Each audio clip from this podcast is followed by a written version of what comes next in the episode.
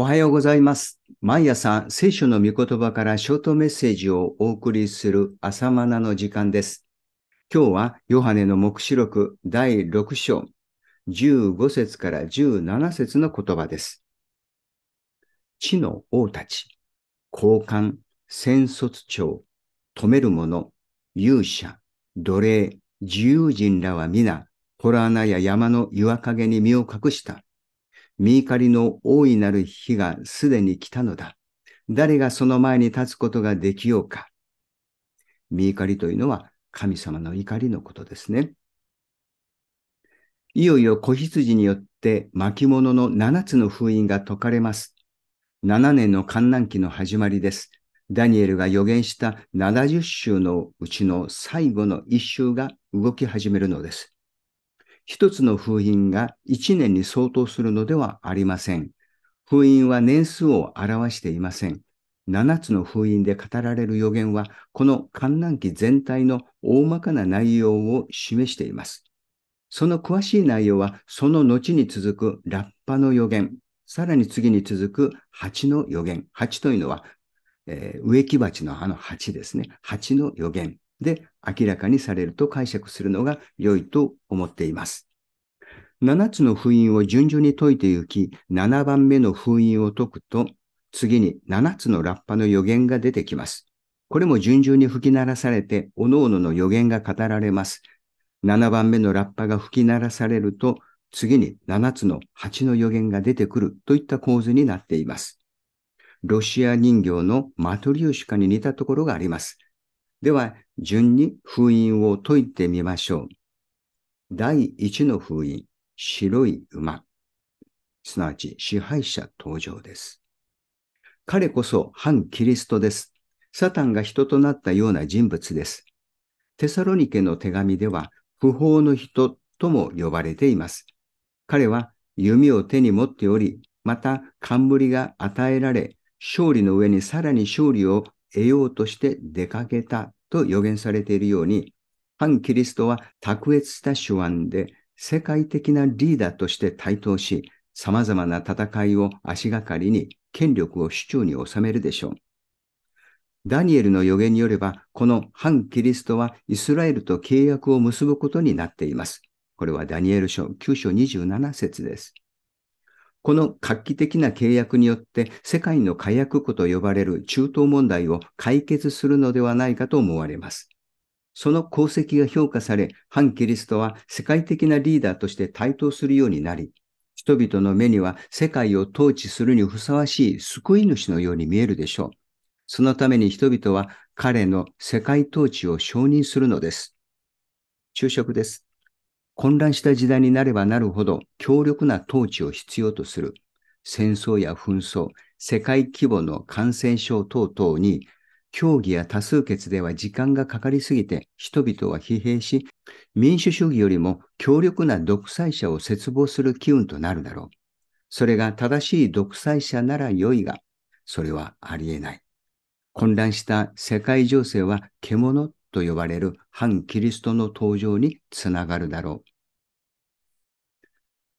第二の封印、赤い馬、すなわち戦争。それに乗っている者は人々が互いに殺し合うようになるために地上から平和を奪い取ることが許され、また大きな剣を与えられたとあるように戦争によって世界の平和は瓦解します。第三の封印、黒い馬、すなわち飢餓。すると、小麦1マスが1でなり、大麦3マスも1でなりという状況が記されています。6章6節です。当時の物価で小麦8マスが1でなりでしたから、その水準からすれば異常な物価上昇です。庶民の穀物である大麦でさえも3マスが1でなりというのは激しい高騰ぶりです。戦争によって食糧難が発生するのでしょう。第4の封印。青白い馬。そのものの名は死です。6章8節地上の4分の1の人々を死に追いやることになります。戦争や飢餓によって多くの人が死滅するようです。このような多くの死は疫病によってもあり得ることです。かつて14世紀に欧州で流行したペストによって欧州人口の3分の1が死亡。1918年のスペイン風邪によって6億人が感染し、4000万から5000万人が死亡しました。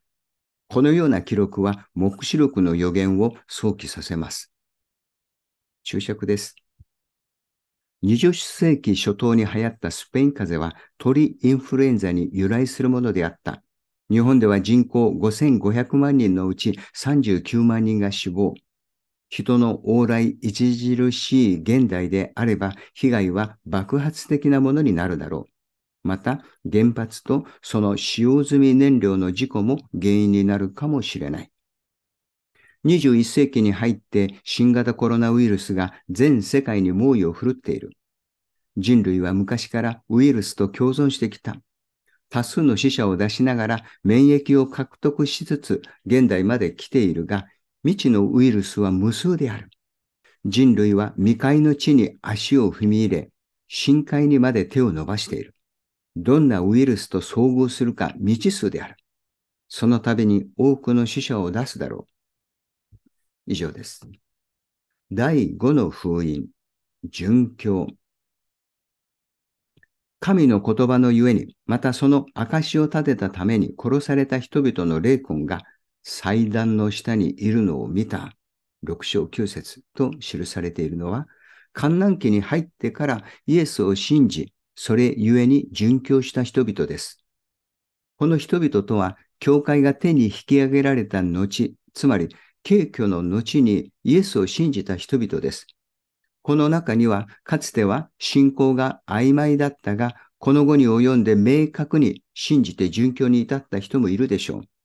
以前は福音を聞いたが侮ったり信じきれずにいたのですが、敬虚という出来事を目の当たりにして改めて聖書を読み、信仰に目覚める人もいます。また、次の第7章で取り上げることになるのですが、イスラエルの14万4千人の伝道者によって世界宣教がなされるでしょう。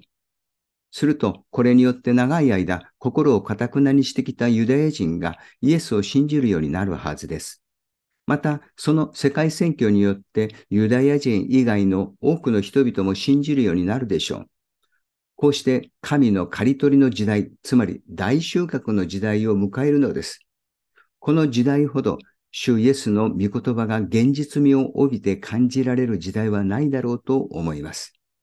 主イエスは肉体を殺しても魂を殺すことのできない者どもを恐れるなと言われました。それは反キリストが実権を握る時代にイエスを信じることは殉教を意味するからです。観覧期に殉教した人々の霊魂が祭壇の下で叫んでいます。6章9節旧約聖書のベビ記によるなら、犠牲の血は祭壇の下に注ぎました。まさに殉教者の血もそのように祭壇の下で叫んでいるわけです。聖なる誠の主よ、いつまであなたは裁くことをなさらず、また地に住む者に対して私たちの血の報復をなさらないのですか六章十節しかし、最終的な神の裁きはもう少し後のことになります。でも、確実に裁きはなされます。目視録の予言は裁きによって滅びゆく悲惨な出来事に注目しがちですが、一方でこの十節のように、正しい裁きを絶望しながら非業の死を遂げた人々の叫びを忘れてはなりません。最終的には神はご自身の義を基準に公平にお裁きになるのです。第六の封印、天変地異。神はなぜこのような恐ろしいことを許されるのですか？目視録だけを見てそう感じてしまうのも仕方がありません。しかし、旧約から今日に至る罪の歴史を知ると、いかにおぞましく、かつ多くの血が流されてきたことでしょう。観覧期の出来事は、そのような罪に対する神の見怒りです。サタンとそれに追従した者たちへの裁きなのです。それと同時に神は人類に悔い改めを迫っておられるのです。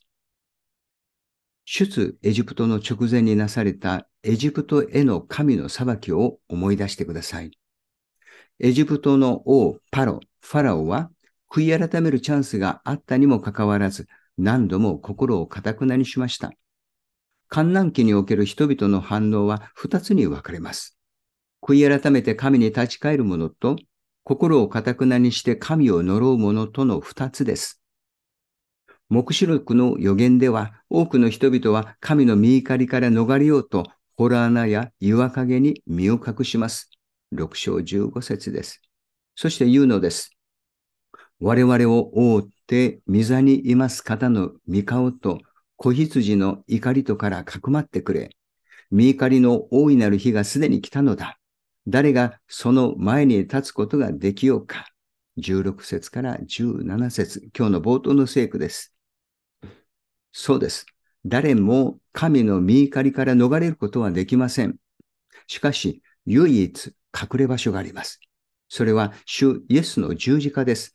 この十字架だけが神の見怒りからかくまってくれます。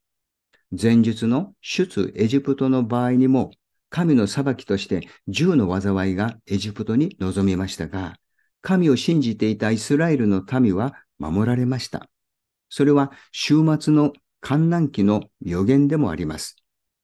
エジプトでは最後の10番目の災いの時、子羊の血を玄関に塗ったイスラエルの家だけが死を免れました。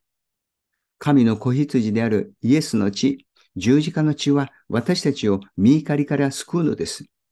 主イエスこそ我が隠れ場です。詩篇の作者も次のように告白しました。あなたは我が隠れ場、我が盾です。詩編119編114節今日は以上です。それではまた明日の朝お会いしましょう。